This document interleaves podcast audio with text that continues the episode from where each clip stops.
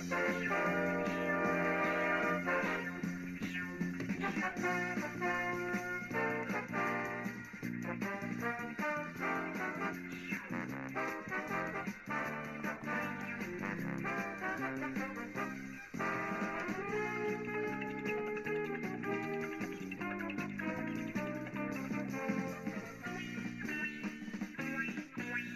It's another edition of the Talking Mets podcast here on this Sunday, August the 16th, 2020. Of course, I'm your host, Mike Silva. You can check me out all the time at thetalkingmetspodcast.com. Send me a tweet at Mike Silva Media, and you get the show on Apple Podcasts, Spotify, pretty much whatever podcasting service you desire. We're out there, we're on it. If you want to interact with me personally, Mike Silva at talkingmetspodcast.com. No G. Mike Silva at talkingmetspodcast.com. Well, welcome in everybody to another edition of the Talking Mets podcast here on this pretty gloomy and dreary Sunday. Pretty appropriate after the three game series in Philadelphia. The Mets just uh, just about 20 minutes or so ago having been swept by the Phillies in the three game set. Former Met Zack Wheeler putting the cap on the series with the sweep. And uh, I'm sure there'll be plenty of gloom and doom on various uh, social media outlets that Mets fans will frequent. Uh, today, though, what we're going to focus on here in the podcast, and joining me, you guys know him. He used to be the beat writer for The Record, uh, covering the Mets. He was also part of the Yahoo Sports venture that covered the Mets last year. He's now uh, with NBC Sports Regional Network, My Team's app.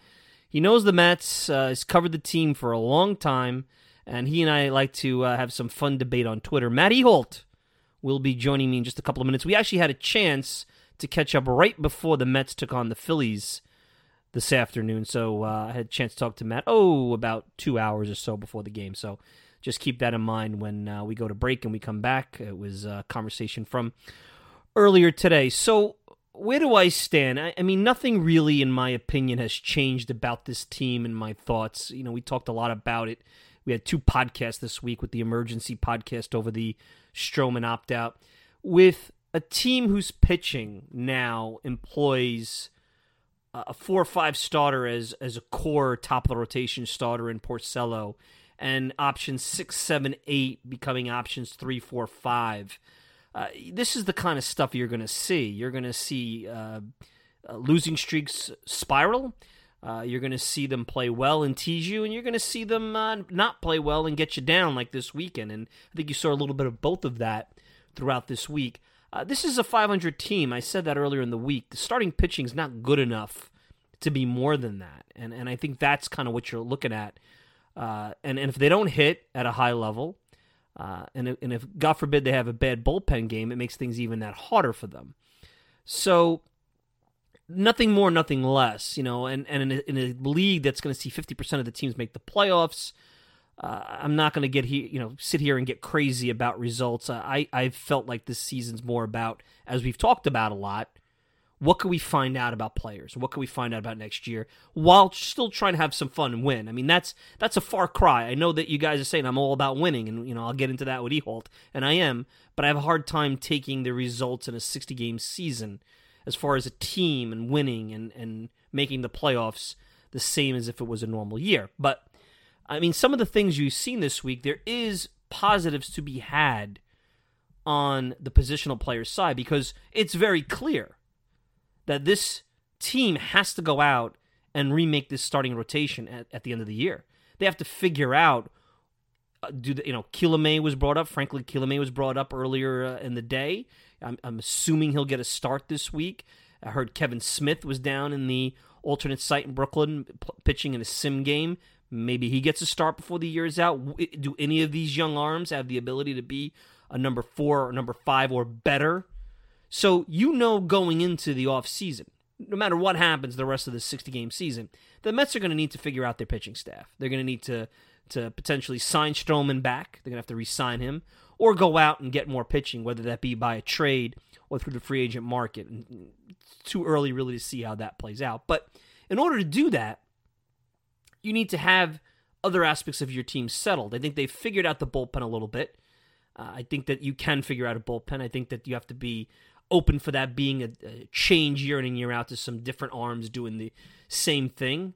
uh, interchangeable parts. But on the offensive side, I, I have felt, and I have said that, and this is maybe sounds like a broken record, that this team is now going to be built on positional players which give you more certainty than pitchers that are volatile and injury prone.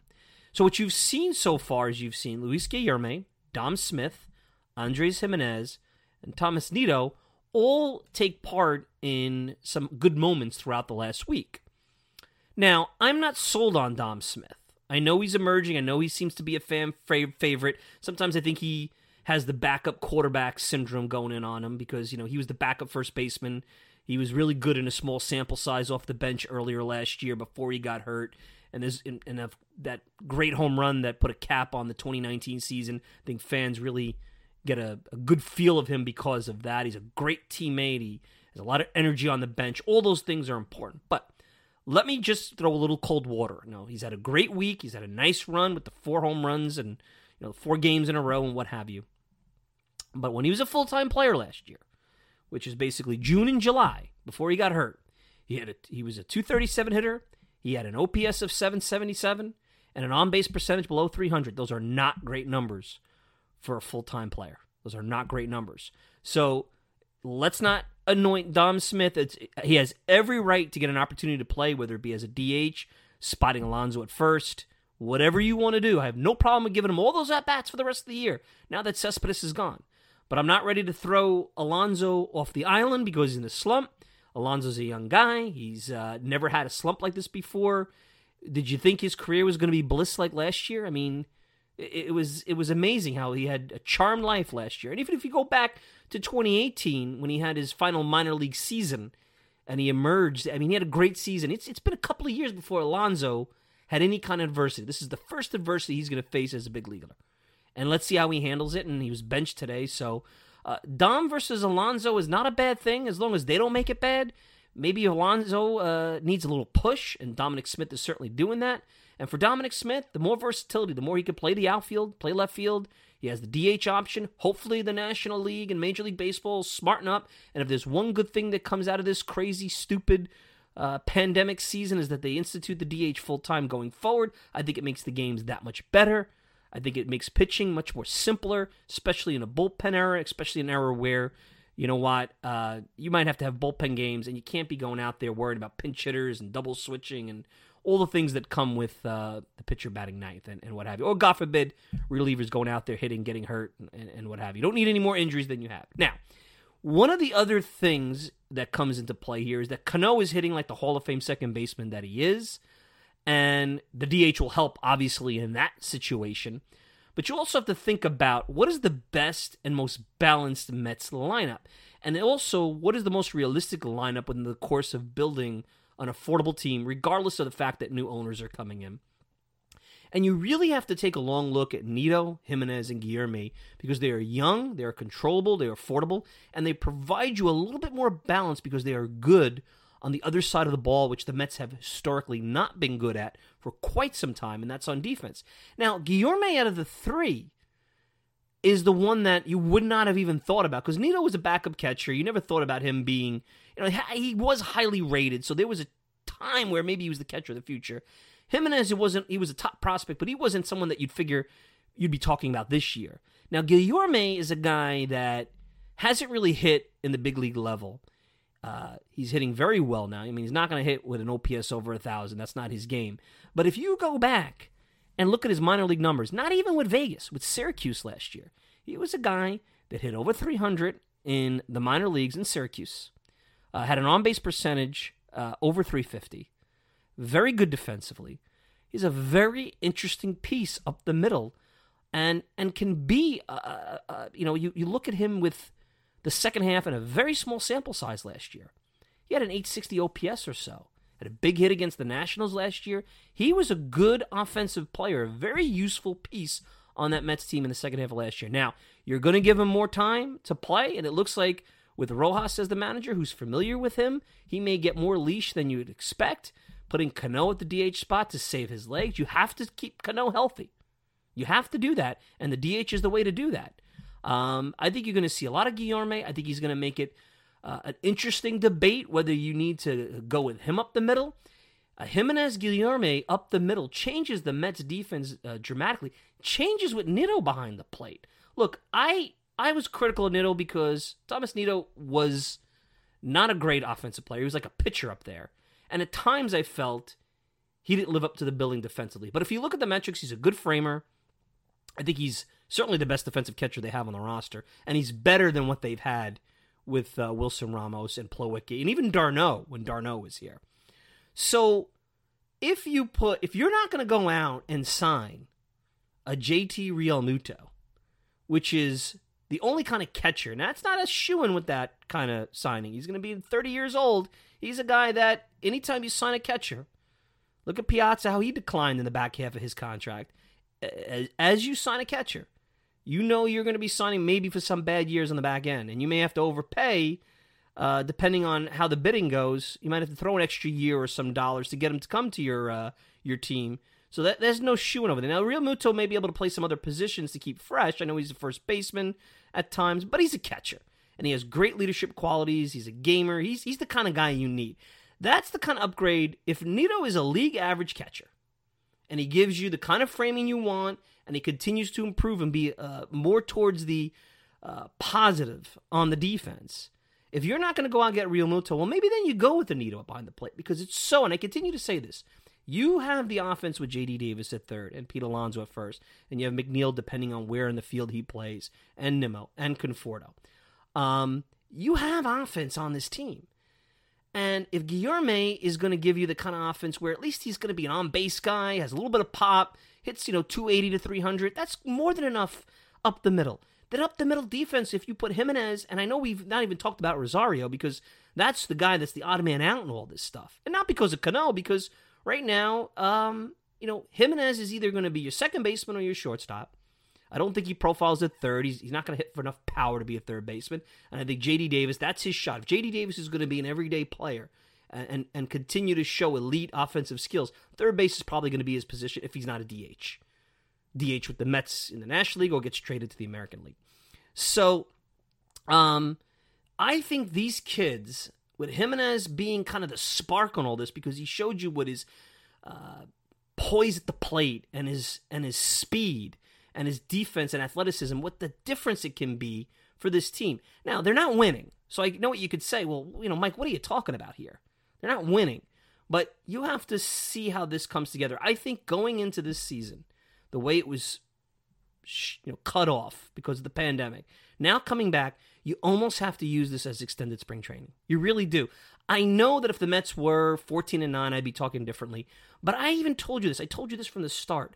The wins and the losses were going to be a byproduct of you making sure that whatever you did this year, it had the goal and the mindset of bleeding into next year.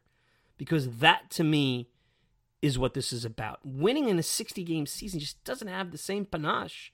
Winning is important no matter what, and they have to continue to push and they have to continue to win. And I know that there's some people freaking out. We'll talk to Matt Ehalt about this. About now they brought up Matthew Allen and Francisco Alvarez. They're a couple of top prospects to Brooklyn to play in the sim games over at the alternate site, and, and they could be traded now. I, I, I don't see a scenario with the trade deadline coming up in just two weeks already. Two weeks seems like the season started yesterday.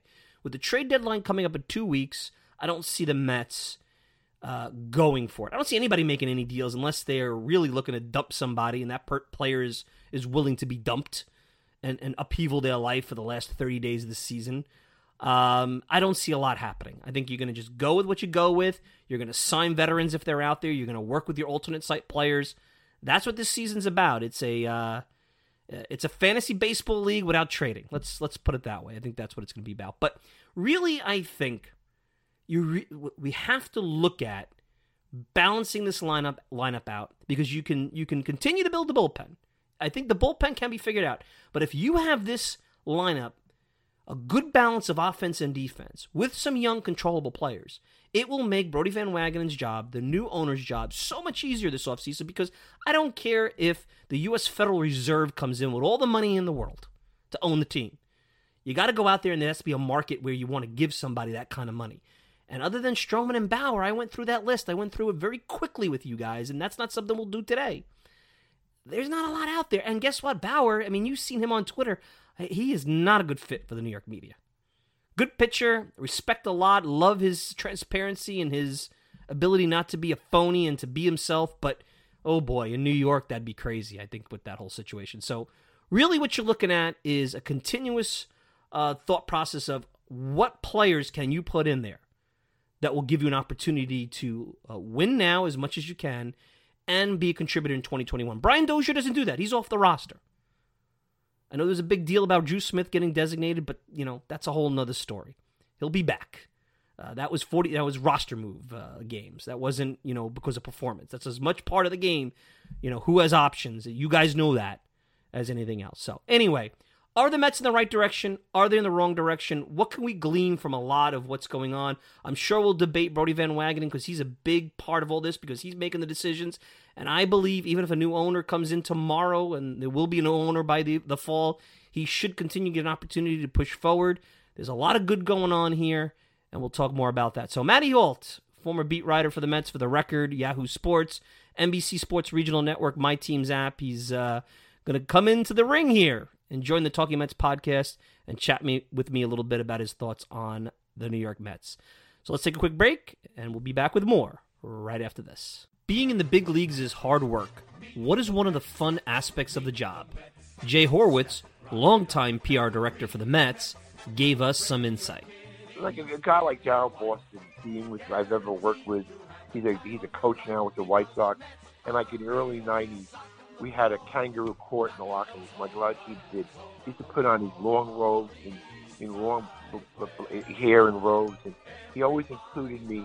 You know, he managed to find me something to make sure I was part of the group. We every three or four weeks we'd have these court sessions. The locker room would shut down, and Dal would be presiding. He would find me for getting too many guys for interviews for for uh, you know. He would include these things like um, they would buy me, uh, you know, when Rex Abraham was on the team, they, they, we had a thing one year with San Francisco. Everybody had to shave your head, uh, you know, and, and we, we couldn't get a hair. We have to shave your head, uh, you know, to have team unity. He included me in that kind of a thing. So guys like that made me feel part of the group, and uh, that was the fun part of the job. Listen to this and more at www.talkingmetspodcast.com.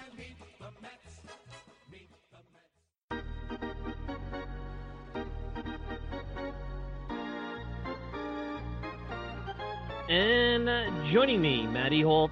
You guys know him, uh, formerly The Record, Yahoo Sports, now the digital editor over at NBC Sports Regional Network, My Team's app.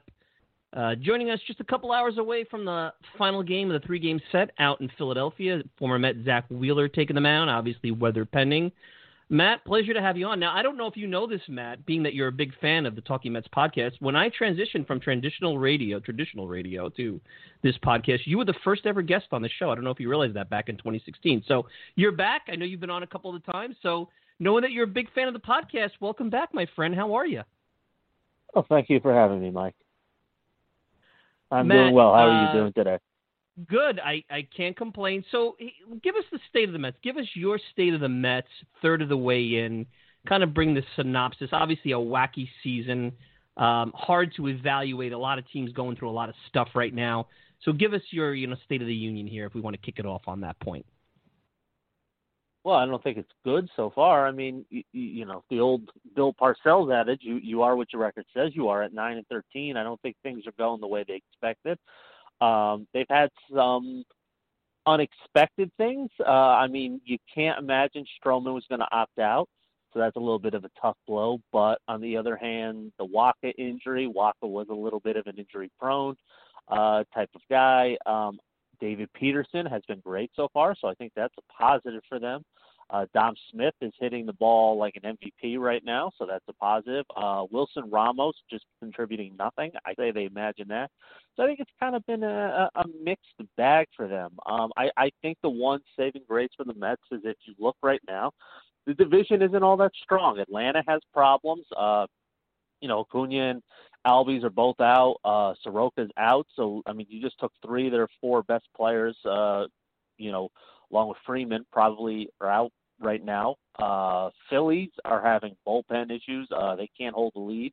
And the Nationals, I mean, you know, they lose Strasburg. They just lost Castro. They have lineup issues. So I, I mean, eh, eh, the saving grace of the Mets is I don't think you have to be particularly that good this year to get either the second spot in the NL East or to get one of the top eight seeds. I, I mean, to be honest, if you can't, you're not one of the eight out of 15 best teams with a couple teams in the NL that are tanking the way they are, I mean, you know, that, that's kind of hard to do.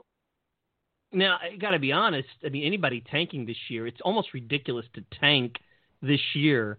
I mean, Marlins technically, you could say. I mean, they added a few pieces. I mean, are you and anywhere supporting anybody tanking? Because I think anybody can make the playoffs. Does it mean a lot? I mean, look, I don't know what a championship in this season means, but uh, to me, you're right. You know, when you look at the way the season's going, hard to to like or dislike a lot of of of, of how this setup is. Um, but you, I'm almost surprised the teams are tanking now because the Marlins are going to have a good chance to make the playoffs because they got off to a hard, you know, a pretty hot start. Well, when I say tanking, Mike, I mean the the sense of a team that really wasn't built to to compete, right? Like let let's look, for example, right. at um, I'll bring up uh, the Rockies, for example. So the Rockies got off to a great start, but I think they've lost. I think they've lost like four or five or something. Like that right? Like so they're off to a good start, but when I say a, a tanking team, like the Rockies aren't really built to contend. So yes, they're winning some games now, and hey, maybe those 11 wins they can somehow get to 30 and they can sneak in. But I'm I'm looking more at the way the roster is constructed. Like when you look at this Rockies team, they weren't going to keep up that level of play. So that that's more of uh you know when I bring up the teams that are tanking here, um, that is that is what I mean. Now let me let me ask you this. Now this is a question I have for mm-hmm. you because this is something I'm sure, sure uh, uh, uh part part of the reason I'm I know you're having me on today is we've certainly had our fair share of Twitter discussions. Sure. So I'm That's curious on this, uh, and I feel we can have a, a, a good fair debate back and forth. You have made it quite clear you are against rebuilds and tanking and stuff like that. So let uh, here, what is your objection? Lay it out for me. Two teams that take the path of trying to rebuild, looking at the long term and saying, hey, you know what? We're probably not going to be all that competitive for the next few years. Let's try and build it through draft picks. Let's try and do it the right way. Why? What is your major objection to looking at teams through that lens? There's nothing wrong with doing that, but I think there's, and I'll give you an example with Miami. Look at it, just adding a few veterans, how much more viable that team is. Now, in a 162 game season, do they go from, you know, 108 losses, uh, you know, to 500? No, but they're competitive. And I think there has to be an end game to these rebuilds. And sometimes I feel they're perpetual. Um, they're on and on and on. The only thing that comes out of it is you keep the fans on the hook because you can market them and you can market the prospects, and the owners save money. I mean, let's face it, Matt. When you get the payroll down to 40, 50 million bucks, the owner's saying to himself, "Well, you know, if I'm gonna I'm gonna lose anyway, let me let me make a little bit, you know, more with uh, you know, by you know, saving on the payroll." And to me, that's damaging the game. Um, I don't think you have to do it because in a league where now you may even have more playoff teams going forward, you could sneak in. Uh, baseball's become a tournament. What's the harm in a 75 win team rebuilding and also competing? In a lot of ways, I think you're seeing that with the Mets. And I think you criticize Brodie Van Wagenen. He's not. He's competing. He's not doing it. In my opinion, I know you could talk about the Kelenic trade irresponsibly. And by the way, the last two years, and if you believe Baseball America, if you buy into that, they've actually their farm system's the same, if not better, than it was when Sandy Alderson left. So he's showing that, you know, you you know, a lot of people felt the Mets should tear down and rebuild. Imagine where you'd be now. Ownership situation changing, a team that would have been going nowhere. Uh, you know, forget pandemic, you wouldn't be drawing flies to that stadium. And it's about entertainment and winning. And now post pandemic, when and if people are allowed back into the stadium, and eventually I'm sure they will, you got to give fans a reason to show up. You can't market Baseball America. That's my issue. I think you could do both. And that's where I think the the failure in, in a lot of the thinking has been.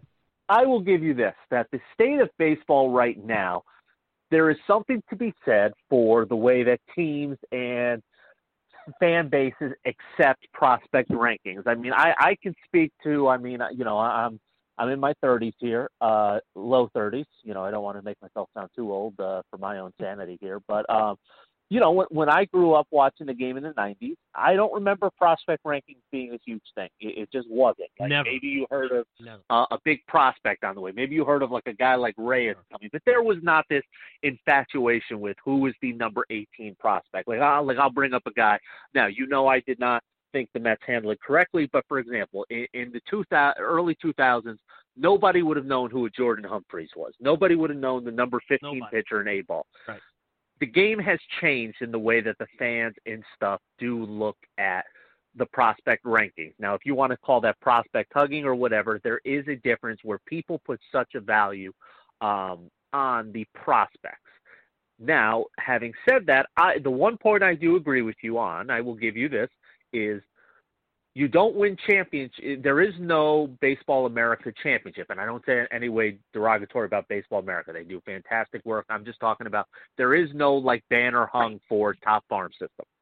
But Right. I do think that the farm system in building a healthy and one that can consistently turn out major leaguers is something um, that teams need to have. Now, to kind of uh, a rebuttal to your point before, you brought up the the difference in the farm systems. Now, we both know here farm systems are cyclical, right? In the sense that usually when teams are contending, the farm system dips a little bit. I mean, it's hard when you have lesser picks and stuff. So the the trying to compare two kind of draft classes and stuff where uh like a, a farm system ranks that stuff tends to vary. You know, the Mets have drafted very well. I mean, I don't think this has ever been a thing of the Mets. I mean, if you look at, and I tweeted this last night, if you kind of look at the the since the the Alderson regime uh, took over, and we'll, we'll just use that because if you go beyond that, then you start getting it. You know, like if you go back to when Omar did, we're starting to get into you know uh, the 12, you know, 15 years ago. If you kind of look at the Sure. last 11 years, the Mets have drafted very well. That's the one thing. You can kind of put up their drafts against anybody during that time. So the the whole thing on the draft class, um, I think, is it, it tends to go in cycles, and the Mets have had some better picks recently in, in some years because they've had some down years. So sometimes I look at the the whole thing about well, the the farm system has improved a little bit under Brodie. It's like well, that can also be a little bit cyclical, and, also you can make the argument, well, if they had not traded some of those guys, and at the same point, the Mets did graduate a decent amount of guys. I mean, if you look at it recently in the last few years, they graduated a Rosario. Now, I know Rosario's not hitting, but he was a top five prospect at one time. Rosario, Dom Smith, McNeil, some of those guys. So, you know, the, the whole nature of the farm system debate, um, as long as you have guys in place who are good drafters, which the Mets do, ultimately, I think like what they are ranked year to year is not a huge deal, personally. And what drove me not, I mean, not, um, there's nothing what you say is wrong. What I think I have a problem with is I almost felt, especially after the Stroman deal, they were shamed into, well, you're contending? How dare you? And I look at the guys they gave up. All right, Simeon Woods Richardson, I mean, maybe in three years, maybe. I mean, this year of lost development, which nobody could have predicted, is going to kill some players. You, you- you're not going to get, whether you're at the alternate site or you're sitting home throwing in a park, it's hurting you. I'm sorry. Not having minor league uh, time has got to hurt you. Uh, we oh, it's going to hurt everybody. I, no, you're 100% It's gonna right on that, guys. Guys not being able to Right. contend across every organization, and, and, and you know, hey, like the, I, you know, yesterday the Mets promoted those two guys. Yeah, th- I mean that that's a good thing to do to get those guys, but but that's not going to ultimately matter. That like losing a whole year of playing games, constantly being at the stadium, like every prospect out is going to feel that this year because it's just not the same just playing on the backfield, uh, you know, against your teammates every day. But then I see guys, Rick Hahn never wins anything, perpetually rebuilding. Jed Hoyer, uh, praised, fired in Arizona. Klentak, I don't really see what's so special about the Phillies. Chaim Bloom, you think the Mets passed up on, uh, you know, Rich Branch Rickey. Um, I mean, he's not really running things in Boston. I mean, the Mets needed a GM. You know, you know, what the ownership situation, they needed someone who, whether you like the guy or not, you needed somebody to run the organization. That's not what Chaim Bloom, a very young guy with very little experience uh, outside of, you know, player development. That's not what they needed. So what I don't understand is they criticize the Mets, they criticize the GM. A lot of it is because he's a former agent. We know that agents are looked at as a sleazy salesman.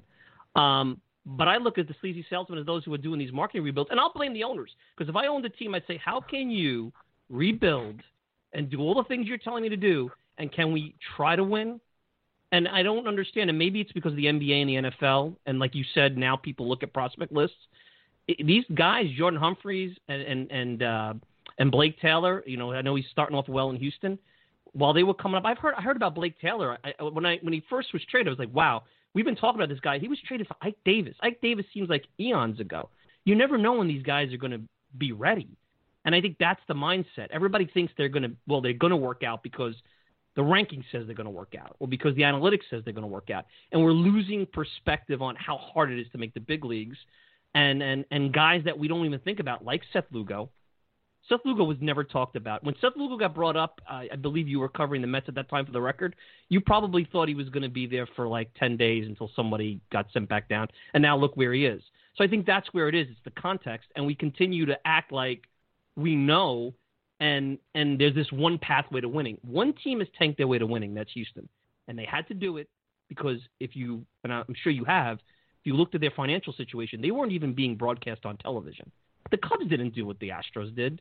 They held back, but they were in a much different position with Wrigley Field. Uh, the, the, the Cubs, like this has been done. It's it's been done once, and they got lucky. The, the Cubs, maybe they were aided with it, aided a little bit by it. the Cubs tanked, Mike. I mean, maybe they didn't go to the level that the the Astros did, where the Astros they were in purgatory like the Mets. They were in pur- Mets were in purgatory because of finances. The Cubs were in purgatory because they decided the Ricketts family decided what's the point of competing while I'm winning. I mean, that's if you look, they weren't that bad. They weren't Astros level bad, and they had no. The Astros Astros took it to a different level. Yes, I yes, that is correct. All right, 2012 All right, but, they lost, but, lost 96 in 2013, but I bet you with a little bit of effort they could have gotten to the mid 70s with those teams just by signing some veterans. And would it have made a here, difference? It, would Kris Bryant not be there? All right, maybe you know, but but here, he, all right. So there, we have a lot of things to unfold within that. Um, so so I'll start. First of all, all the GMs you kind of mentioned, right? Like let's go through it. Klentak has not done really a good job at Philly, and to be honest, if they don't make the playoffs this year, hard to see how he's going to stay there, especially um, if he ended up. And granted, I should say you don't. We don't know how much of a role ownership plays in this because we don't know what happened behind closed doors. But if they lose Realmuto, uh, or if he hits free agency, if they miss the playoffs and he hits free agency, I mean, he, he doesn't have a very uh, great Realmuto's sell. going to be with the Mets next year. I mean, that's that's fait accompli. Realmuto being with the Mets. His former agent's going to sign him, and he's going to be in the Mets, and he'll be behind the plate with the new ownership group. I, I saw you think that's all Brodie, not the new owner.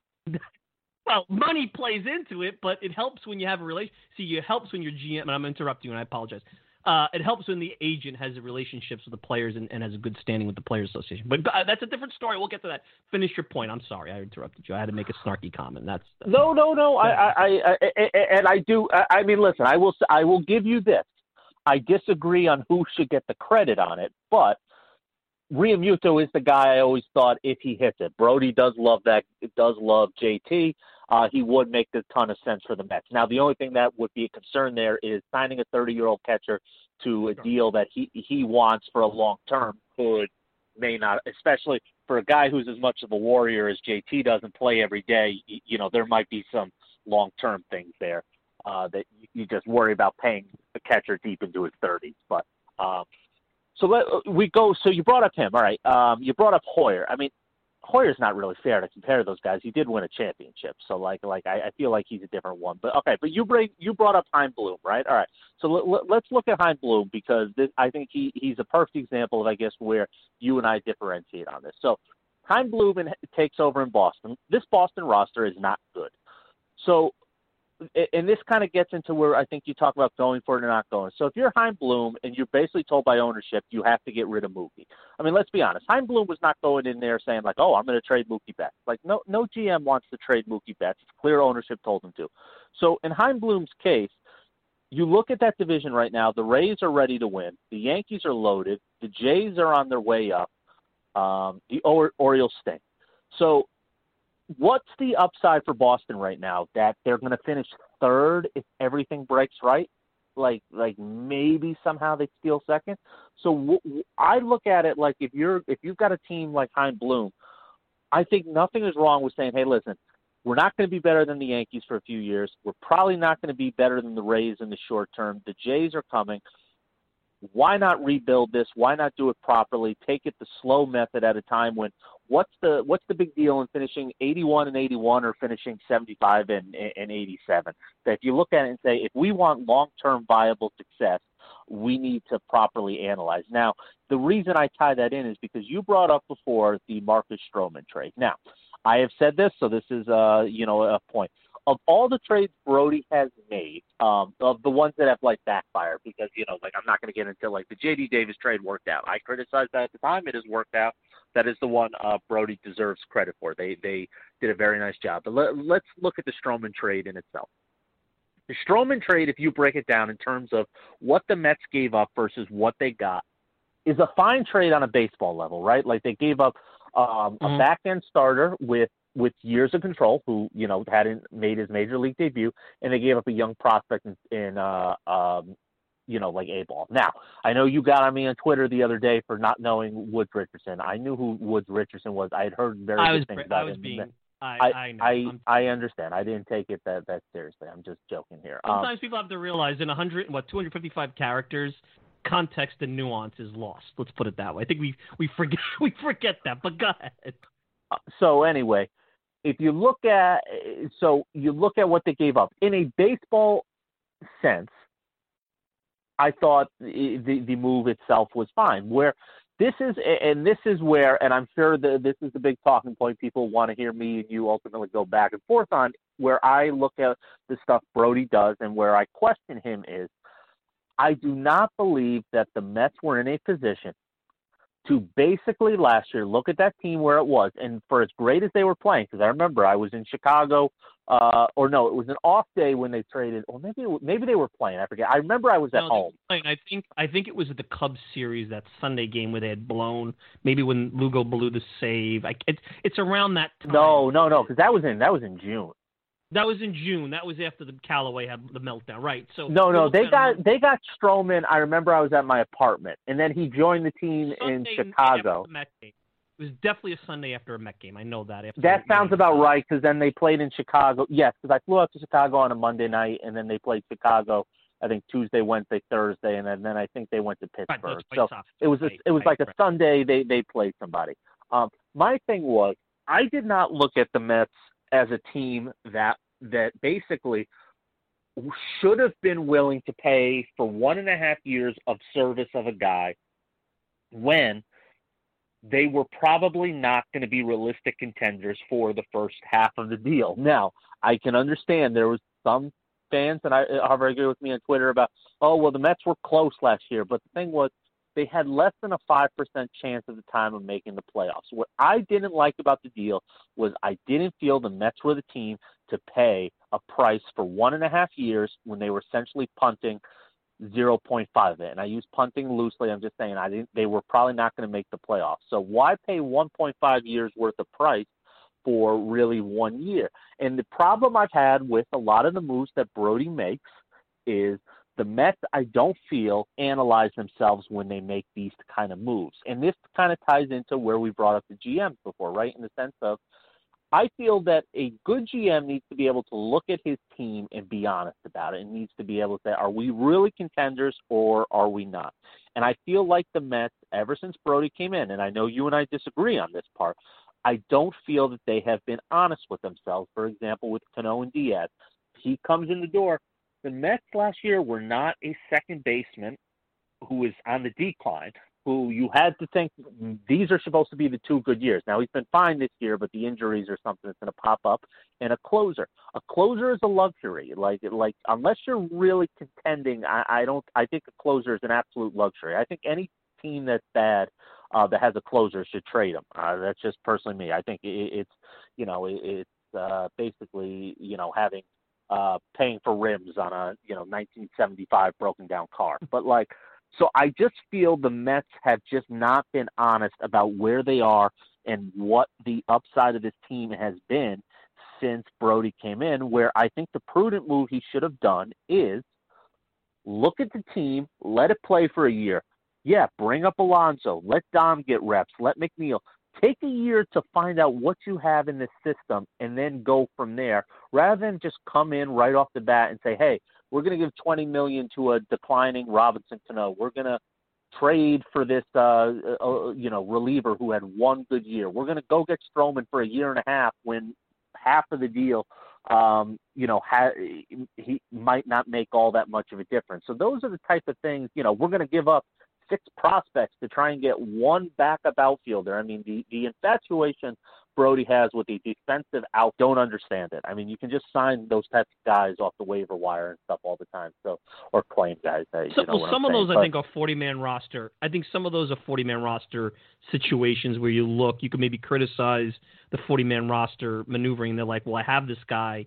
I have to put him on the 40 man. And part of that now is you can't leave guys in the minors. They'll take, be taken in the Rule 5 draft. I mean, managing a 40 man roster is a lot harder today than uh, back. I remember the first time the Mets took a Rule 5 draft pick was Doug Simons back in 1991 from the Twins, and they kept him on the roster all year. I know Sandy Alderson had that one year he had uh, Beato on the on the roster, so it, it, got, it started to change. But what you're saying about Brodie, it's not unfair. But here's where, and it even ties into the Mookie Betts situation. I'm looking at Mookie Betts here, 26 years old. Uh, they got some nice prospects. I don't understand with with Bogaerts, with some of the young players they have. Yeah, are you going to compete this year with the Yankees? They're a slow pitch softball team, the Red Sox. They're not competing with anybody. But with their money, with their power, with their with the kind of ownership they have, there's no reason why you couldn't sign Betts continue to keep him as a core player. Now, maybe Betts doesn't want to be in Boston for a lot of reasons. I could see why, you know, maybe he doesn't want to be in Boston anymore. I could see that. Maybe they knew that, and we don't know that, and that's why he was dealt. But I don't understand why you'd give him up. And then if you look at the Mets, with the clock ticking on starting pitching, you either have uh, two choices. You rip that thing apart, which would be so, it would be horrible to, to rip that apart without competing and trying to maximize it. Or you go forward with it, and he went forward with it. The easy thing to do is rebuild – because you could always say wait till next year. The hard thing to do is to go for it, and I think that's where he gets criticized, but he should be applauded. He's doing the hard thing. Now, should he have taken a step back on the farm system? Anytime you go into a job, I think you should take a step back and spend a year to evaluate. I think the new owner should do the same thing. I don't think he should come in and fumigate the place. Like I don't know if you're an Entourage fan. I don't want him to do an Ari Gold come in with the paint gun and start shooting people and get him out of the office when he when he takes over. If you don't know that that scene, I apologize. It's an old scene from an old show. Um, but um, you know that wasn't the situation he was put into. There was some critical thinking, and I think that's the part that nobody brings up. The situation was you're either going to rip it apart and trade all this pitching, which you would have probably got 50 cents on the dollar for. The deals that were being offered for DeGrom were a joke. Or you go for it. I think that's the better option. I mean, how would you like to look back and have the regret and say, well, we weren't that far off? Now you want to make the owners and the payroll and the money and the cash flow uh, that's you know that's any GM. That would have been anybody that would have had to deal with that. But that was my point. I don't know why you, if other than Mookie Betts not wanting to be there, why couldn't he be part of the solution in the next three to four years? The Red Sox aren't going to be bad for five years if they don't want to be. Correct. I mean, well, did you see a situation where the Red Sox were turning around? They did it in 2013. They went like this with a I think, finger. I think this is completely different because I think if you look at the state of their roster, they have Bogaerts, they have Devers, Verdugo looks like a nice piece, but what do they have after that? Like the rotation is in shambles. They have a bullpen that has guys you've never even. I mean, seriously, I'm watching some of these Yankee Red Sox games. They're bringing in guys that okay. might as well I might as well have gone to high school with. Like these are guys I've never heard of who are coming in for them. I, I think I think this is going to be an actual rebuild in Boston. I do. Uh, I don't think that they are like signing a JD Martinez away from like you know uh, that that time they sure. did like you know I, I don't think so. But uh, here, but a here's my seven-year deal with uh, with Betts. I think they could be part of the solution if he wants. Well, um, well, first of all, Mike, I, I agree with you on that one 100. percent I think Boston. I think I've always thought that the big advantages of being a team in a big market are supposed to be you can go after the star players when like teams like the Royals really can't, and you can fill out the margins on your roster better. I've always thought those are the two advantages that teams had. Now um, having said that, for example, and I know you're you you criticize him, but that's one thing I think you have to give Cashman credit for is Cashman fills out the edge of his roster very well. Um, and I thought that's always what separates a good GM is basically what does he have beyond the star players. Now we could look at differently. Rizzo does it differently. Rizzo has always been a guy who Rizzo builds up his top 10 basically that says like I'm my top 10 players are going to be better than yours. Then the Nationals have a little bit of depth problems, but the Nationals usually have 10 like stud, you know, studs under I, I use studs right. loosely in this thing. Like right. I'm not saying 10 of the top 20, but they usually have 10 very very good players. So there's different ways, but I've always thought a, a GMs with money can fill out their roster better than other teams. Here is my question, and this is the one, like I said, people probably want to hear us discuss this because they've seen me ask you this plenty of times. What I don't understand, and I get what you're saying with Brodie. You know what? When you look at it strictly from that perspective of what you say, there is merit to what you are saying. I, I will give you that. The whole idea of, you know what, uh, as a sports fan, I would rather have my team go for it every year, even if we don't make it. You know what? I respect that. Ultimately, as you have said, that it, this is a business. Uh, this is also it's business, but it's also entertainment from a fan's perspective. I have I have no qualms with with with fans that want to see their team go for it every year. That say, hey, I watch this for fun. I really don't want to watch rebuild. I, I do that. Well, I, I respect that as a fan. Now, I disagree a little bit. I think you should be, I mean, which I'm sure you realize. I would rather teams be honest because I think if you want to have long term annual contention, I think you need to be honest with yourself as an organization. Um, but the question I have, me and you, and all our going back, we've been able to end this. What I don't get is why are you so hesitant to criticize Brodie for some of his moves which have not panned out? And, and I'll give you an example right now, right? Like the Cano Diaz trade. Now, I know you're not big into prospects, though, so even just take away the Kelenic aspect of it. But when you look at the way this Mets team is currently constructed, and I had this discussion with someone on Twitter last night, look at how much has changed in the last year in the sense of Dom Smith suddenly looks like a star. Now, is Dom Smith going to keep up a 1200 OPS? No, he's not. But suddenly Dom Smith looks like a guy where the last two years you maybe wondered, hey, do we is he a bust? Is he not? Does his bat fit? To suddenly Dom Smith looks like a guy, honestly, and I say this, and I'm not trying to say this is like flavor of the week. The Mets probably should play Smith at first. No, no, uh, the point I'm about to say. The Mets should probably start looking into giving Alonso some more DH at bats. If, if their defense is so bad, they should probably try and get Dom in the field at first base as much as they can, especially if Pete's not going to be is not hitting like he is. But then you look at a guy like Gimenez, where yeah, I don't think Giménez is a star. I think he's probably playing a little over his head right now. But Giménez is certainly a very nice piece to have. Then you look at a guy like Davis. Davis looks like he's a keeper. Then you have McNeil.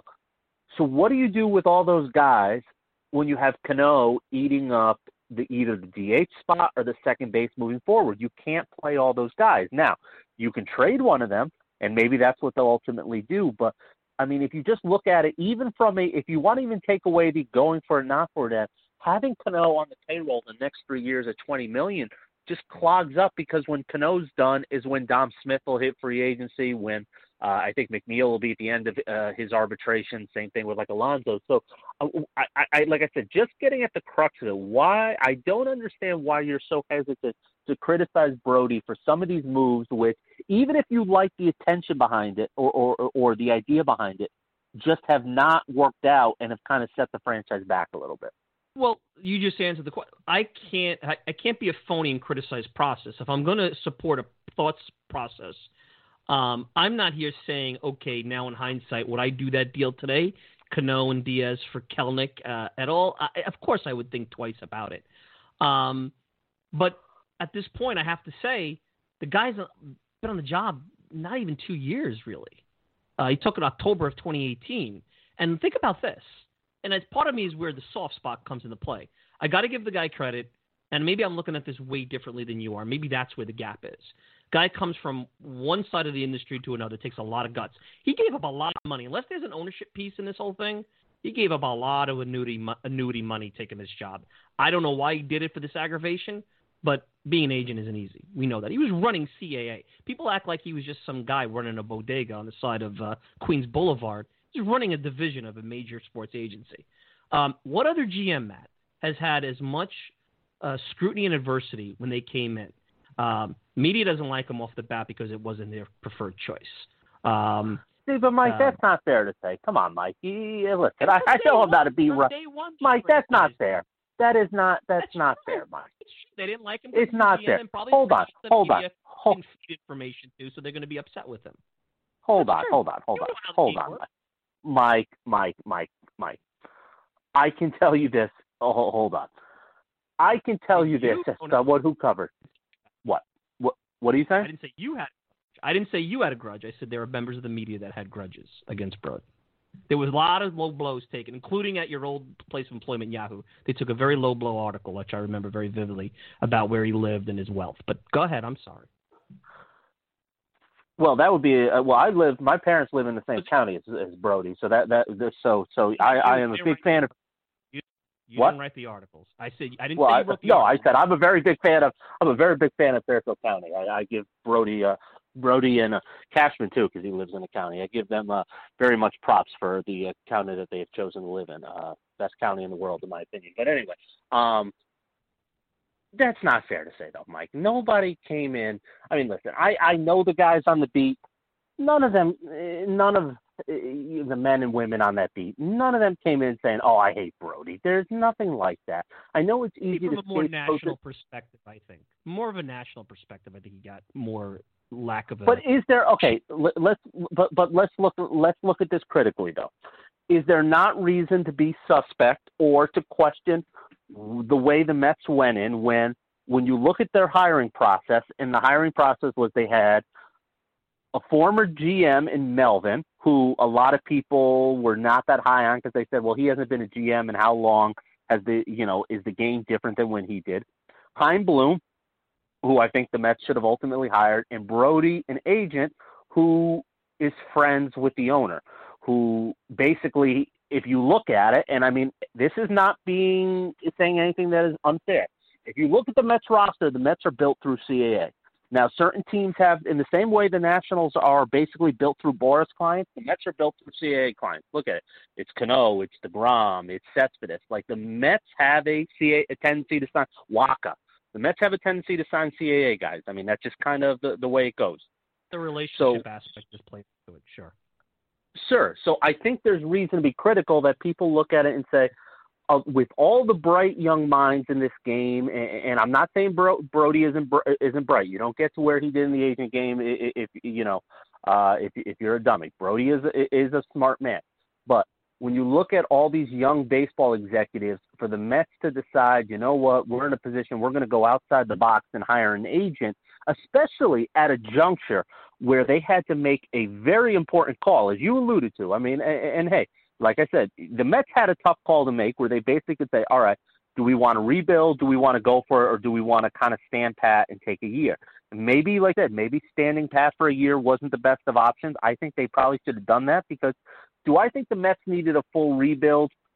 No, but I think they needed to, personally, I think they need to take the why don't we take a year, see where we are, analyze if we can make some trades and go from there. I don't, I, I, I don't think that I they didn't need to tank completely. Like when I say full rebuild, I'm thinking of teams that are like, all right, we're going to go win 60 games. I think the Mets needed to. I think the Mets should have probably entertained trading some of those pitchers more than they did. But anyway, I think the criticism of Brodie comes from the fact of the Mets had options to sign people who have run teams before and decided that they were going to go with an agent. Now, you brought up a, a fair point before that, or, or you brought up a point that I think, and this is where the criticism Brodie comes.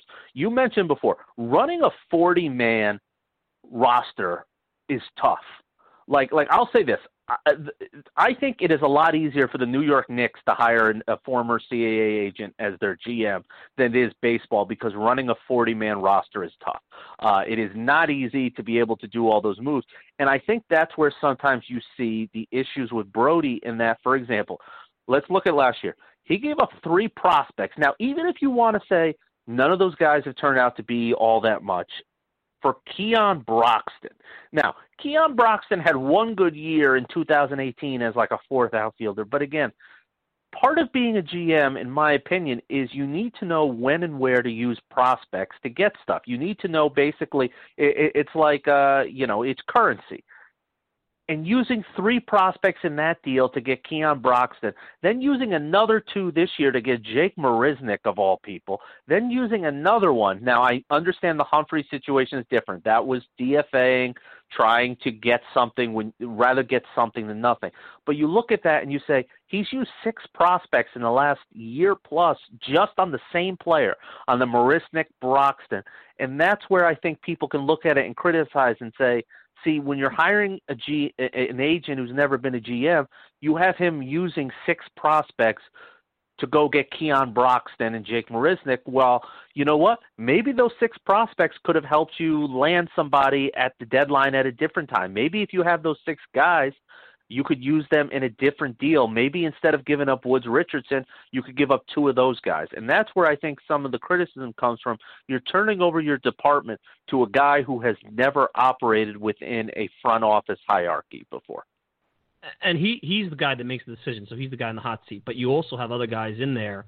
You know, he's brought in to give him credit. Uh, he's been players first, like he promised. You know, Pete Alonso doesn't get a chance to start the season with other teams.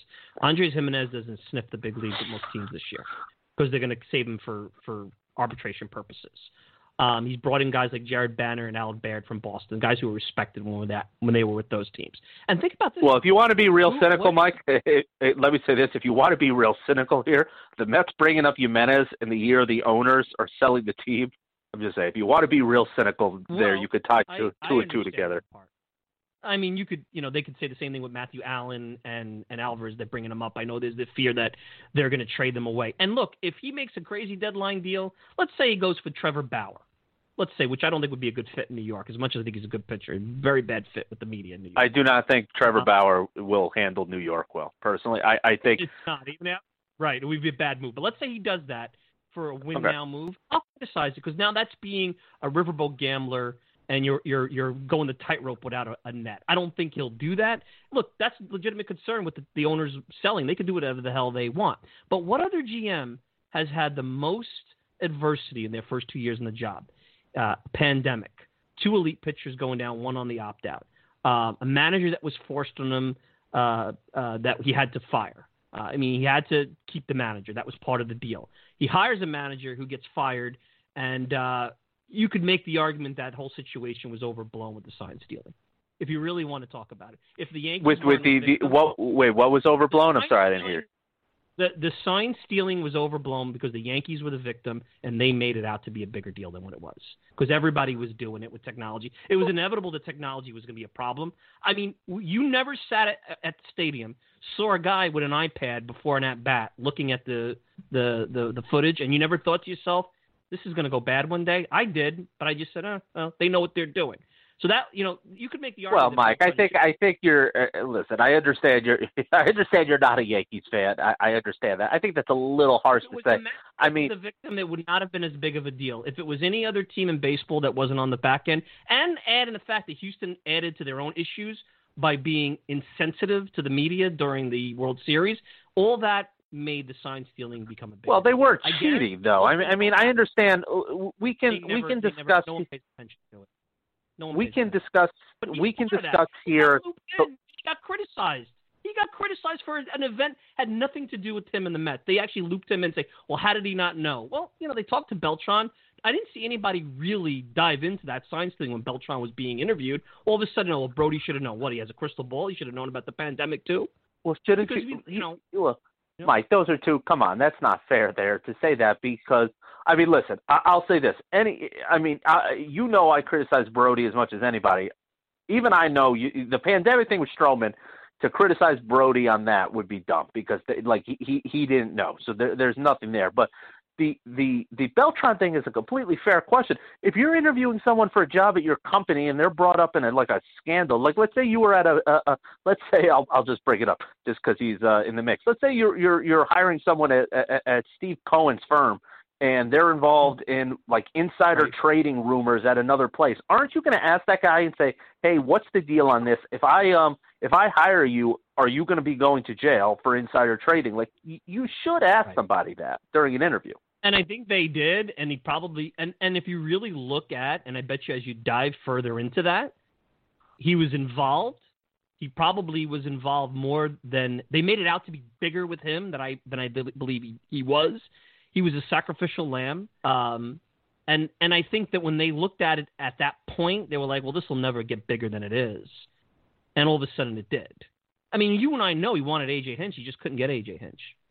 I mean, that's oh, AJ Hinch, AJ Hinch was in his AJ Hinch was in his wedding. I mean, yeah, those two have I mean, a relationship. He wanted AJ Hinch, and imagine, I mean, that would have been funny if they allowed him. I bet you Houston, if they knew what was going on, they would have allowed him out of that contract, and they would have foisted him on the Mets, and it would have even been worse. But think about it: had a hire, rehire a manager, the pandemic, the Callaway situation, the ownership situation. What other GM has come into that? They got to give the guy credit there. That's a lot on but, someone's plate. Uh, isn't that, but, but I don't think Chaim Bloom but, could handle that. He, he but really isn't that Mike? No, during during the the hiring of Boston here, it was like you look like a deer in the headlights with the whole uh, Roenicke stuff. To be honest, but, but isn't this? Isn't this in some ways though like you know what you're getting into like that's like, a lot. So many... I mean, you know what you're getting into in New York. I mean, I don't think anybody could have predicted when I when if I came to you in October of 2018 and said, "Hey, Matt, this is what's going to happen in baseball in the Mets world.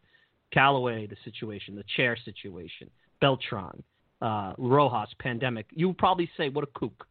I mean, but but, uh, but but here's the but here's the thing, Mike. Though I, I don't criticize Brodie for the manager thing. Like like I mean maybe other people do, and I understand you were talking here, but like the manager thing, I, I don't. Saying, yeah, I'm not saying just. No, no, I I understand what you're saying, uh, but but what what I'm saying is like, okay, when when you get into a relationship with something like he knows what the Mets are like and what it's like to work for the Wilpons and the stuff that's going on. Like he knew that Mickey Callaway was the manager.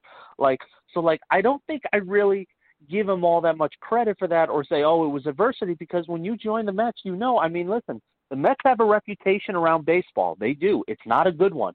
People look at the Mets a lot and they just go, "What the hell are they doing over in New York?" So like, I I think that I mean Brodie knew what he was getting into. This wasn't like he he just joined the organization and everything went to hell. Like like Brodie knows this this is kind of the way stuff happens with the Mets. And and you know when he came in, the manager stuff, he knew that was going. I mean, you know, you you've brought up Chaim Bloom a few times.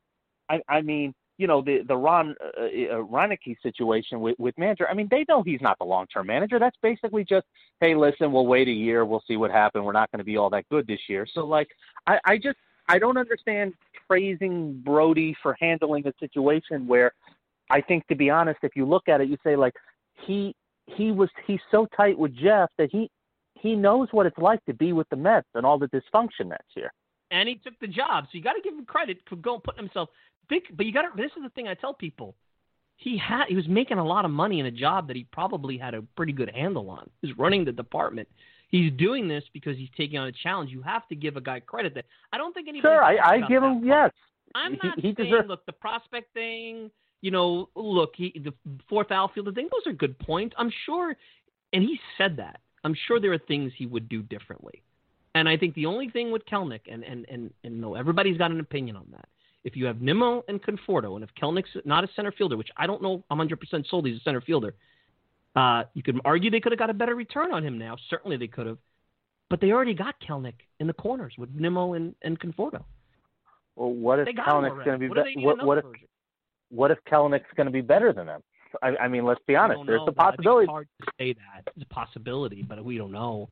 Have you ever Mike seen Pete, the media spoke Scouts I mean, that Matt, I trust. Talking the poor guy's mom. I mean, uh, no other prospect. Does anybody talk about Fernando Tatis and what he was uh, acquired for? Does anybody talk about Trea Turner was acquired? Those are pretty bad deals too. I don't see anybody talking about that. Those are just as bad, if not worse. Actually, the Tatis Jr. deal is about as bad as it gets because you got James Shields, who had was already declining at that point. Think about that. But the, but well, yeah, but Mike, I think I think you're doing recency and location bias. Like when the Trea Turner deal happened, I mean, San Diego got uh, slaughtered for that deal. People were killing them at the time, saying, "How could you give up?" You know, or, or I'm forgetting what the it was a three team deal. I forget that was a really weird yeah. deal with it had the Rays involved and it had the those other teams got killed. Or San Diego, I think, gave up Turner and got killed for that one. And also, Chicago has gotten killed for that that Tatis deal. I mean, I, I think the the thing here is it's a recency bias, and that it just happened in this market with Kelenic. But I but I think I think the reason again, I think part of the reason those deals get looked at a little bit differently is because when you're a new GM and you've never been in even in a front office before and your first deal I mean listen, here, here's here's the elephant in the room that has to that has to be addressed with this whole thing. Does the Cano deal look different? Is it analyzed differently if Brodie was not his former agent? And, and I have to be honest, I think I don't think Probably. I do not think it is wrong to tie the two in because does Brodie push for that deal as much if Cano is not his former agent or his former client? I think the deal is looked at. I'll say this. I'll be honest. I think if you replace Robinson Cano with, I'm trying to think of a guy like, I'm just throwing this out here. I'm not saying the deal could have happened. It's just for hypothetical. If you if you replace Robinson Cano with Dustin Pedroia, let's just say healthy Dustin Pedroia Mhm. and Edwin Diaz, Right. neither were clients of Brodie. I think that deal is looked at 100% differently than it is about acquiring a former client at that price and then everything that happened with it of him basically being foisted into the three hole all year. I think that when you look at it like that and the first deal happens and it's like, oh, I'm going to go get my former client, I'm going to give up a top prospect, I think in a lot of ways people have reason to look at Brodie and skeptical. And then I think when you have a move like the Stroman deal where you go, huh, you're paying a year and a half for a guy when you're really maybe only going to compete for a year with him, that doesn't seem like the most sensible thing. Then you look at like the Broxton deals and stuff. Then you look at Wheeler being let out the door, and I think there are a lot of instances where you can look at it and say, "Hey, it looks like the guy running the Mets right now is a little in over his head, has never done this You, before." you now, can't blame them for passing on the Wheeler contract. I mean, he's just he's a high risk guy with those mechanics. I liked Wheeler. I would love to. but have how him. is he? But but here's what I don't. But here's what I I, I don't really get. impressed so far in Philly, to be honest with you. I looked at the peripherals; they're not great. Striking out three Well, I batters mean- for nine innings, not, you know, that's not sustainable. We'll see today. Maybe he strikes out 15 today, and I look like a clown when this comes out. I mean, it's possible. Uh, I But- mean, but- Lowrie, that was a proper move, Lowrie. You know, everybody criticized the Mets. Oh, you're going to go into the season with an unproven player like McNeil, and they get Lowrie, who was a top 25 offensive player the year before. Uh, you say, where's the doctors on the, uh, uh, uh, you know, with the injury? Who knows uh, how that went? They were hedging their bets, and it was a two-year deal. It's loss of money. Maybe, like you said, okay, because of the owners and because of the lack of capital, you could have spent that better elsewhere. But at that time, if the Mets had went in with McNeil, the criticism would have been, well, now you're assuming that a guy who had a, a good six weeks is going to be your guy. That's exactly what they criticized them a lot because of the, the owners and finances Well, for a long time. And here's So you can't. but You know, he- everybody smacks him around on both sides. You can't do that. You can't. You got to Well, be consistent, and that's the whole thing. but- I'm not. I'm not saying but- that's you all the time. I'm giving the whole the whole talking point here. The whole talking. Well, point let me say. Can, can I say? Let me say this, Mike. Why, why do you think he gets a lot of heat on Lowrie? Like certain signings don't work out. Listen, I did not have a problem with Lowrie.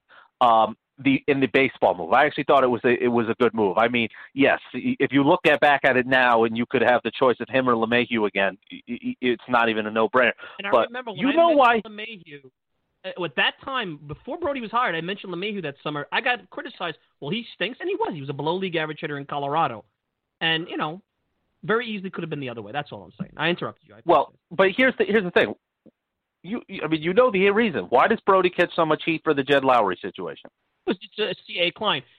But people actually Correct. believe that he's been like. The, the, I've heard people say, and I know this is more fan garbage. The guy uh, is not getting a commission on the back end for putting a CA client. No, that's knows- that's when that's, you know that's somebody- garbage. when you know somebody, when you know their character, when you know their makeup, when you have relationships in sports, you know this. You've covered the game a while now. It's very just because you're a GM doesn't mean you pick up the phone. Matt Ehalt or Mike Silva is the GM of the Mets tomorrow. We pick up the phone. We may not get a call back from 29 teams.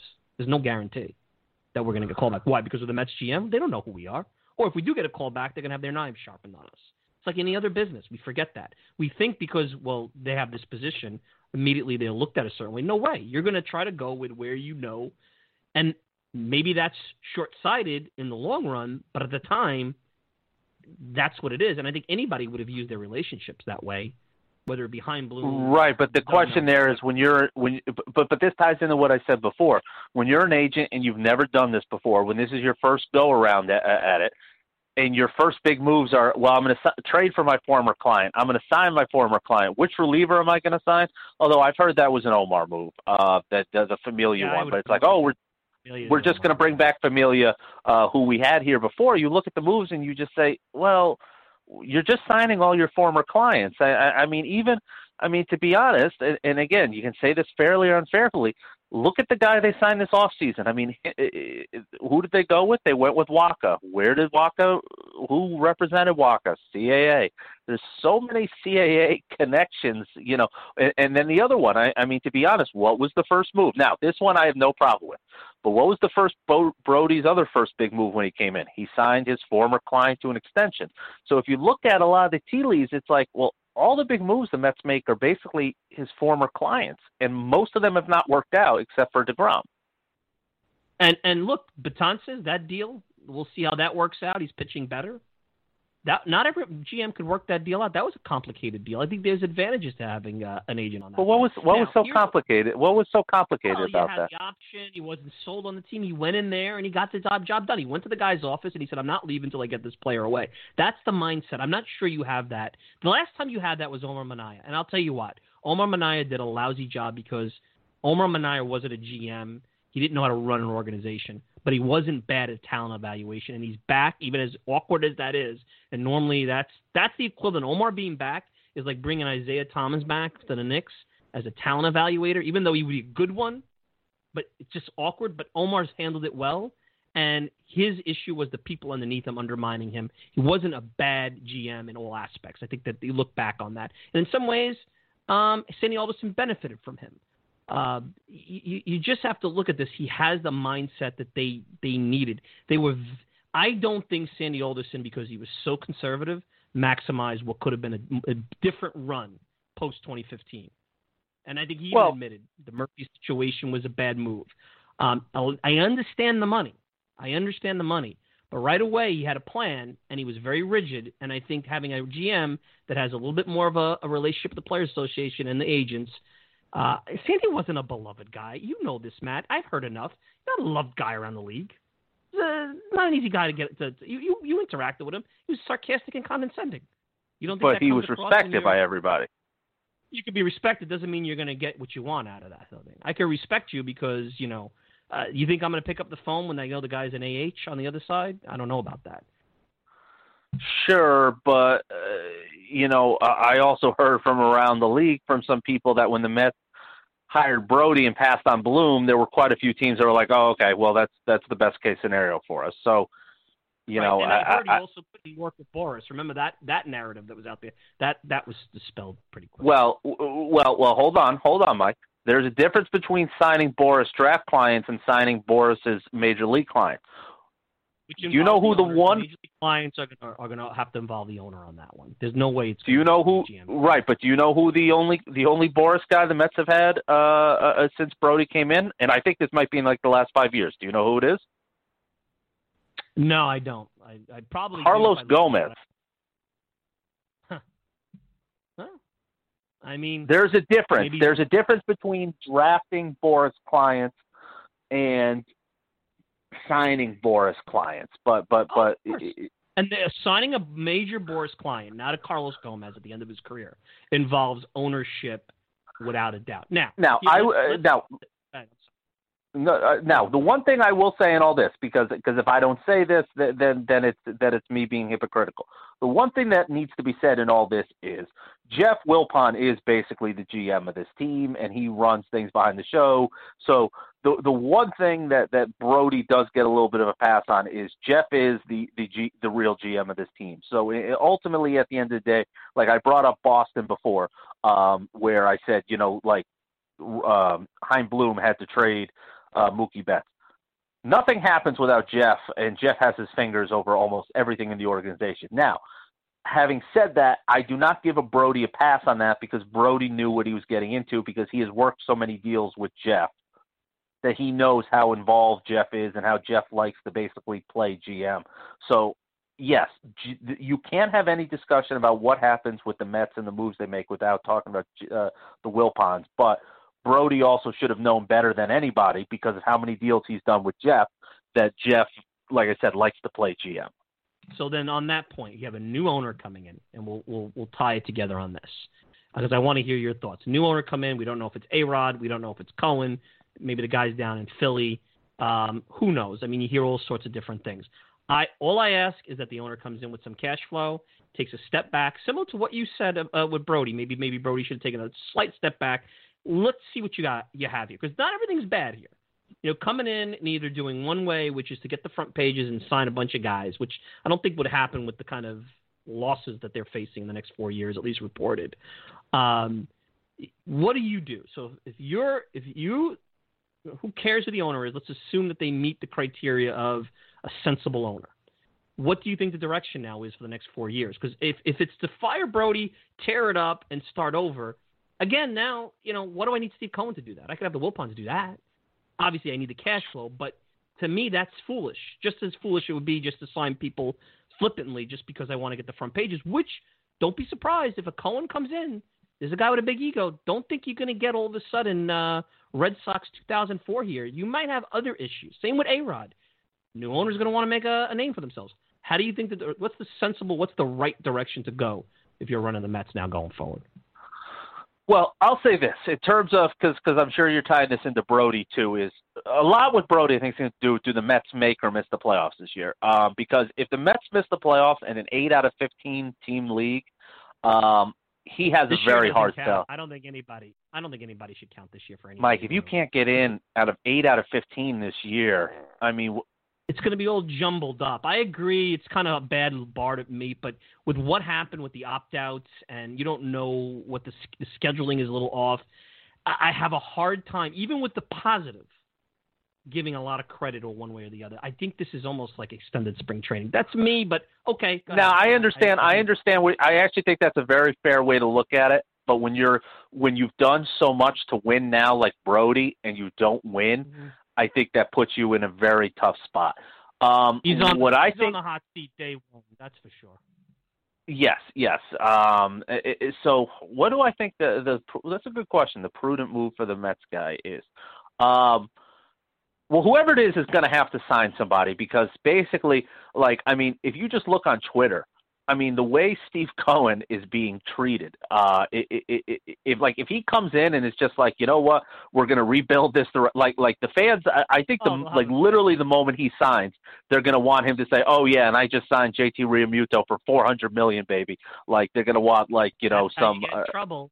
And that's right. You, and that's my point. That's but but there is I do think there's going to be that pressure that whoever the new Mets guy is has to make some major signing this offseason. Um, I agree. Well, it's JT Realmuto. You heard it here first. You could go back to this thing. Then you could give me your make culpa on Twitter when it happens. There you go. Wait, when did I? But but I. Why would I give you a mea culpa for something that I said? I think I I've always thought JT. World, no, when Brodie wins a World Series here in the next five years, that's when you'll give me your make culpa on Twitter. Sure, if Brodie wins a World Series, I, I have a lot of egg on my face. Uh, so if he does, I, I will glad. But uh, on the flip side, if he does not, which I think the odds are better that he does not, I expected me culpa from you about the Brodie Van Wagenen era. But so he, but, but here, so here's where I look at the Mets, this is where I, I, I think they're they're they're a very interesting spot. I had said for a long time that the Mets window was closing. Now, I said this under the assumption the Wilpons were still the owners because if you look at it, after this season, going into next year, um, I believe it's all three of them. Syndergaard is a free agent after next year. Conforto is a free agent after next year. Matz is a free agent after next year. The Mets do not have a mm-hmm. catcher in place unless you want to go with Nido. And Nido actually looks good, but I don't think he's an everyday starter.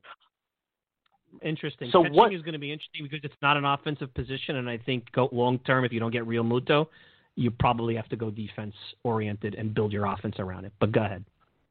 So my point is the the Mets. My thought was always that the reason I always looked at it and said the Mets had a window up until it's with the way they went with the trying to go for it. Now I don't agree with the way Brodie did with it. I think they could have done it differently. But I thought that the Mets, if they went for it, their window was through next year because that's when all the guys were under contract uh, and relatively cheap. The issue is after next season, you start looking.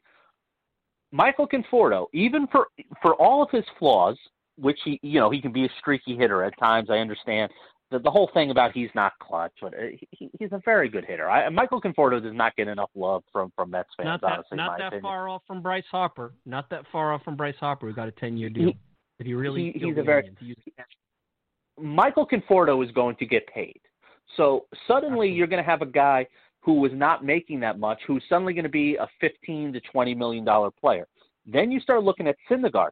Syndergaard is going to get paid. Like the, the, the, you know, uh, maybe maybe Syndergaard is not the ace that everybody thought he was, which is you know, hey, that happens It's like, But Top like, of the rotation. what is Top of the what is. Syndergaard at his worst? A number three at his worst? Noah Syndergaard is going to get paid by somebody who says, "We'll get him out of New York. We'll get him here. We'll get his head on straight, and everything will be good." So Noah Syndergaard is going to get paid if the Mets want to keep him. Then you look at a guy, Matz. I Matz, I have no clue what is going on because I, I, I mean, last night I was watching that. I was flipping between that and the Yankee game granted they, they hit some balls a little bit hard and the Phillies lineup is inconsistent, but like I have no idea what's going on there because M- Matz is not this bad. Um, even I can say that as someone who's critical of Matz. Like Matz does not stink, but I have no idea what's going on right now that he can't get anybody out. I don't know if it's in his head. I don't know if it's Hefner is trying something with him that doesn't work, although it seemed to work last night. The the issue was you, you can't walk McCutchen there. I mean, McCutchen Nope. McCutchen's like an automatic out. You can't walk that guy on three two. Gee, You got to. He, I know he tried to challenge him with the fastball and he missed, but like. Gotta yeah, he- he- but I have no idea what's going on there, and I don't know what his long term future is. But the whole point is, and then the year after that, I believe the year after that, Lugo's a free agent. Um, is Lugo going to stay here when he's made it clear he wants to be a starter? Now, maybe next year the Mets say, "All right, Seth, here's your chance." But I mean, literally, they just had somebody go down and they said, "All right, we're going with Gsellman." I, mean, if a guy wants to start and an organization won't give him the chance, like I, I, I just find it hard to believe he's going to want to, you know, that I, I find it hard to believe that's where a guy's going to stay um, long term. So then you have he could be out the door. Then you look at Nimmo. I mean, Nimmo's a fascinating ca- Nimmo's a fascinating case because he gets on base all the time, but doesn't really hit for power. But like, so is he like a a lesser version of Nick Swisher? Like, I'm I'm trying to think of like like, and I say that like Nick Swisher was a good player for for quite a few years. Like like component know- player, yeah. Like, like, and I say that, like Nick Swisher was a good player on those Yankee teams in the in the, the 09s. Like, like I, I, Brandon Nimmo is another guy. It's funny. I, I, I think Brandon Nimmo does not get the proper love from Mets fans. I mean, listen, we can talk about his his his on ba- his hitting, his home runs, his all that. The guy gets on base 45 percent. I, I I said it last night. I was I was watching the game. Um, uh, and my mother's a big Met fan, and I was watching it, and and I said this watching it that I always amaze watching Nimmo at that. What happens? And- And they brought this up on the broadcast. That it's like teams never challenge him. Like Nimmo does not swing that much. That I think, but teams challenge. Like they, you just watch these at bats, and guys just miss the zone on him completely. And I'm like, he doesn't swing that much, and he's not a homer threat. It, it's just, it's incredible that he how he gets on base. I mean, but anyway, so he's going to be. So I think the question that the Mets have to basically make is, and this is part of the problem where, I, I, and this is a Jeff problem. This is not a Brodie problem because I'm assuming I, I'm I'm actually going to give Brodie the benefit of the doubt on this one as an agent and assume that he knows. Hey Jeff, we should be locking up some of these guys. But all right, so if you're the new Mets owner, the Mets already have Cano's on the payroll at twenty million dollars a year. Uh, you have Degrom is on the payroll uh, at twenty million dollars a year. Well, let's start looking at the other. Let's let's. I'll, I'll I'll throw you a bone here. Let's say they come in and the new guy says, "All right, we're getting Realmuto. I don't care. I'll pay him seven for two ten or something. I'll I'll I'll, break the mark a thing. Okay, so let's say they get Realmuto. So suddenly the Mets have Degrom, uh, Set, uh, Cano, and Realmuto on the payroll. At I'll just estimate roughly eighty five million. Okay, so let's assume the payroll's going up. Okay, well, what do you do with Conforto, who's going to want 20 million a year? What do you do with Syndergaard, who's going to want 20 million in a year or two? How do you start suddenly building that roster out where you suddenly start becoming very top heavy in the sense that let's say you say, all right, well, we want to re-sign Conforto. Okay, well now you're at four players making 100 million. Well, we want to re-sign Syndergaard. Well, now you're at five players making 120 million how do the Mets fill out kind of the rest of that roster uh, with some of the guys that they have. That's the questions that I think are going to be very prudent. Is the Mets have to kind of make the determination of are they keeping some of these guys? Are they not keeping? What are they? I mean, let's look at the rotation. I mean, there is a conceivable chance that right now the the only guy in this, uh, well, Peterson. I mean, if you look at it in a year or two, the the only guys under contract for the rotation beyond this uh, next season are Peterson and Degrom.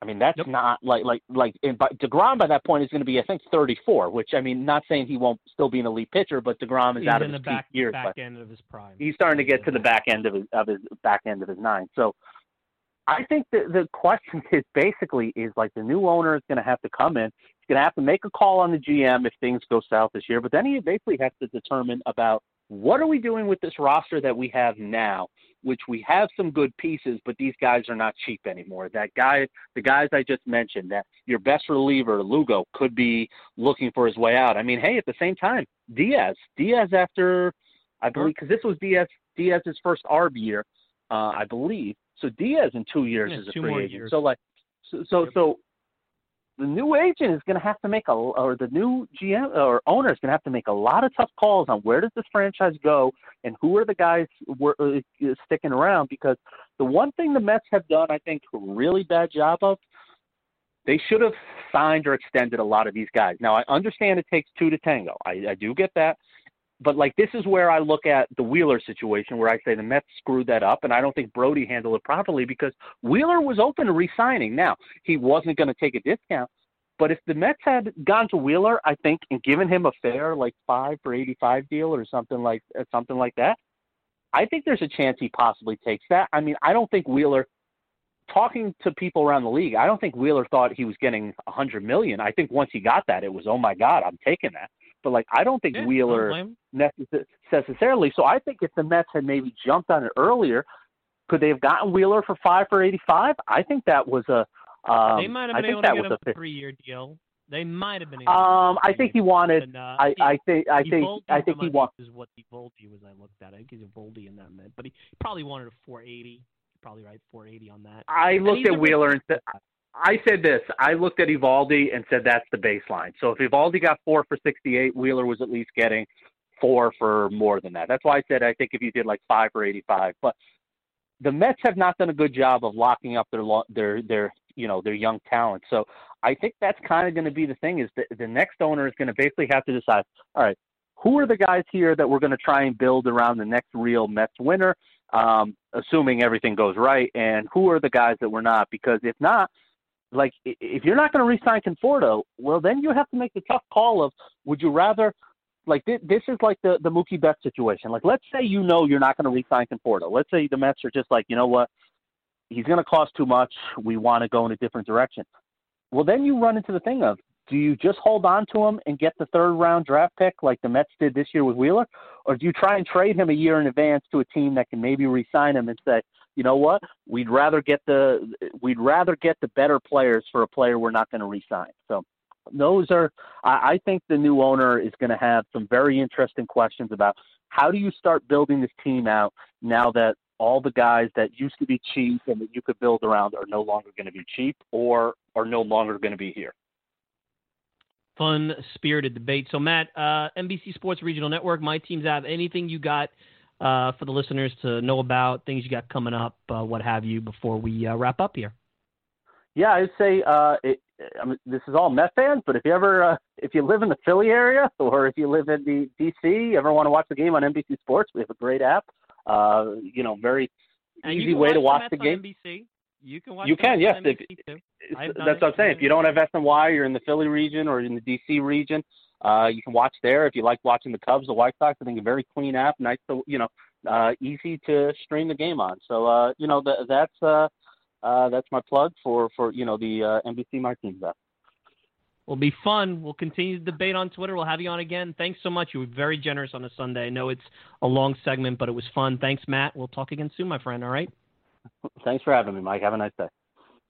That's Matt Ehalt, NBC Sports Regional Network, former beat reporter for the Mets. Very long situation, very long uh, conversation. I thought it was fun. Uh, always like to have fun, and, and it's more polite than people thought. I always saw people on Twitter act like we're going to yell and scream. That's not how I do things here. debate is good. People saying opposite of me is good. All right, we'll wrap up. I know we've gone very long. We'll wrap up. Quick wrap up right after this. The Talking Mets podcast is available on many outlets, but the most popular is Apple Podcast. Hi, I'm Mike Silva, the host of the Talking Mets podcast, and I encourage you to leave a review about the program on Apple. Just rate it 1 to 5 stars, hopefully a 5 because why wouldn't you? And then if you have time, leave a review. It helps the podcast continue to grow and encourages others to take a listen. You can also email me at mikesilva at talkingmetspodcast.com, no G, talkingmetspodcast.com. Hope to hear from you soon and enjoy the rest of the show.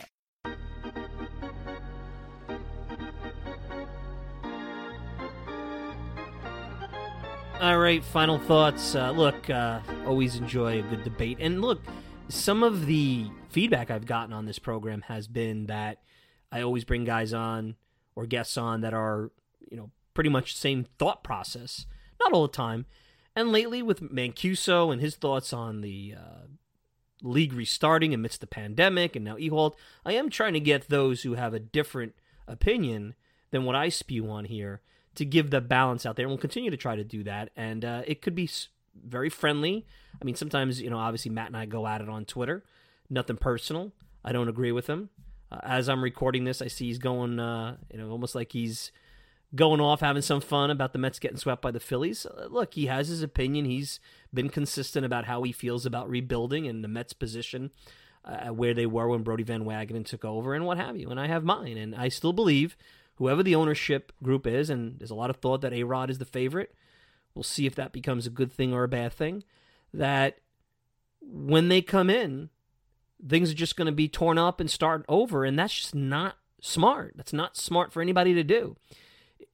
Just like Matt said, maybe Brodie should have taken a step back that first six months, taking the job with his uh, prospects. He decided to be a little bit more aggressive. Obviously, uh, relying, I think, on Omar Minaya a lot. I think Omar had a lot to do with a lot of what you saw there in those early days. Um, same thing goes for an owner. Take a step back, see what you have. The Mets have worked hard over the last couple of years to, you know, rebuild their analytics department, rebuild their farm system. Uh, Baseball America seems to think they're improving. They're up to what number twenty, if that matters to you guys. It was just recently talked about over on Mets blog. They pointed it out. Um, don't go crazy about results this year. I know again that's different than what I normally say. This is going to be wacky. You're going to see a wacky team make the playoffs. I think you're going to see wacky results in the playoffs. I do not think in the history of baseball the results in this season will go down as a banner year. And I don't know if anybody is going to take them and say, well, that was the year that so and so turned it around.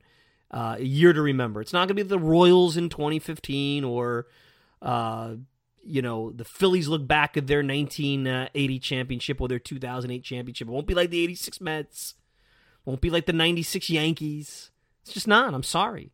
So use the season as a chance to win, have fun, compete, you know, almost like a tournament. But it's really about what is the best position to be in for 2021. New ownership, Hopefully, Brodie's still and his team still at the helm, and you have a lot of answers about some of the players that are on the roster now that can make up the 2020 21 Mets with a better starting rotation or a healthier starting rotation, I should say. Because at the very least, you have one option, high end option coming back, hopefully with uh, Syndergaard coming back from Tommy John, and then potentially re signing Stroman if that's something that's even on the table. So you know, we'll talk more about that. All right, we're out of time. I want to thank Matt Ehalt for uh, joining me. You can check out Matt on Twitter at Matt Ehalt. Great debate on Twitter. Go follow him on Twitter and uh, the NBC Sports uh, Regional Network app, My Teams app. You could get the Mets on there too. So check out the NBC Sports app if you're uh, at a market and want to watch some Mets baseball. Of course, you could check me out all the time at the TalkingMetsPodcast.com. Send me a tweet at Mike Silva Media, and you get the show on Apple Podcasts, Spotify pretty much whatever podcasting service you desire. If you want to interact with me personally, Mike Silva at TalkingMetsPodcast.com. No G. Mike Silva at TalkingMetsPodcast.com. I'm your host, Mike Silva. Enjoy the rest of your weekend. Enjoy your Sunday. We'll be back with another edition of the podcast next week. Till then, take care, everybody.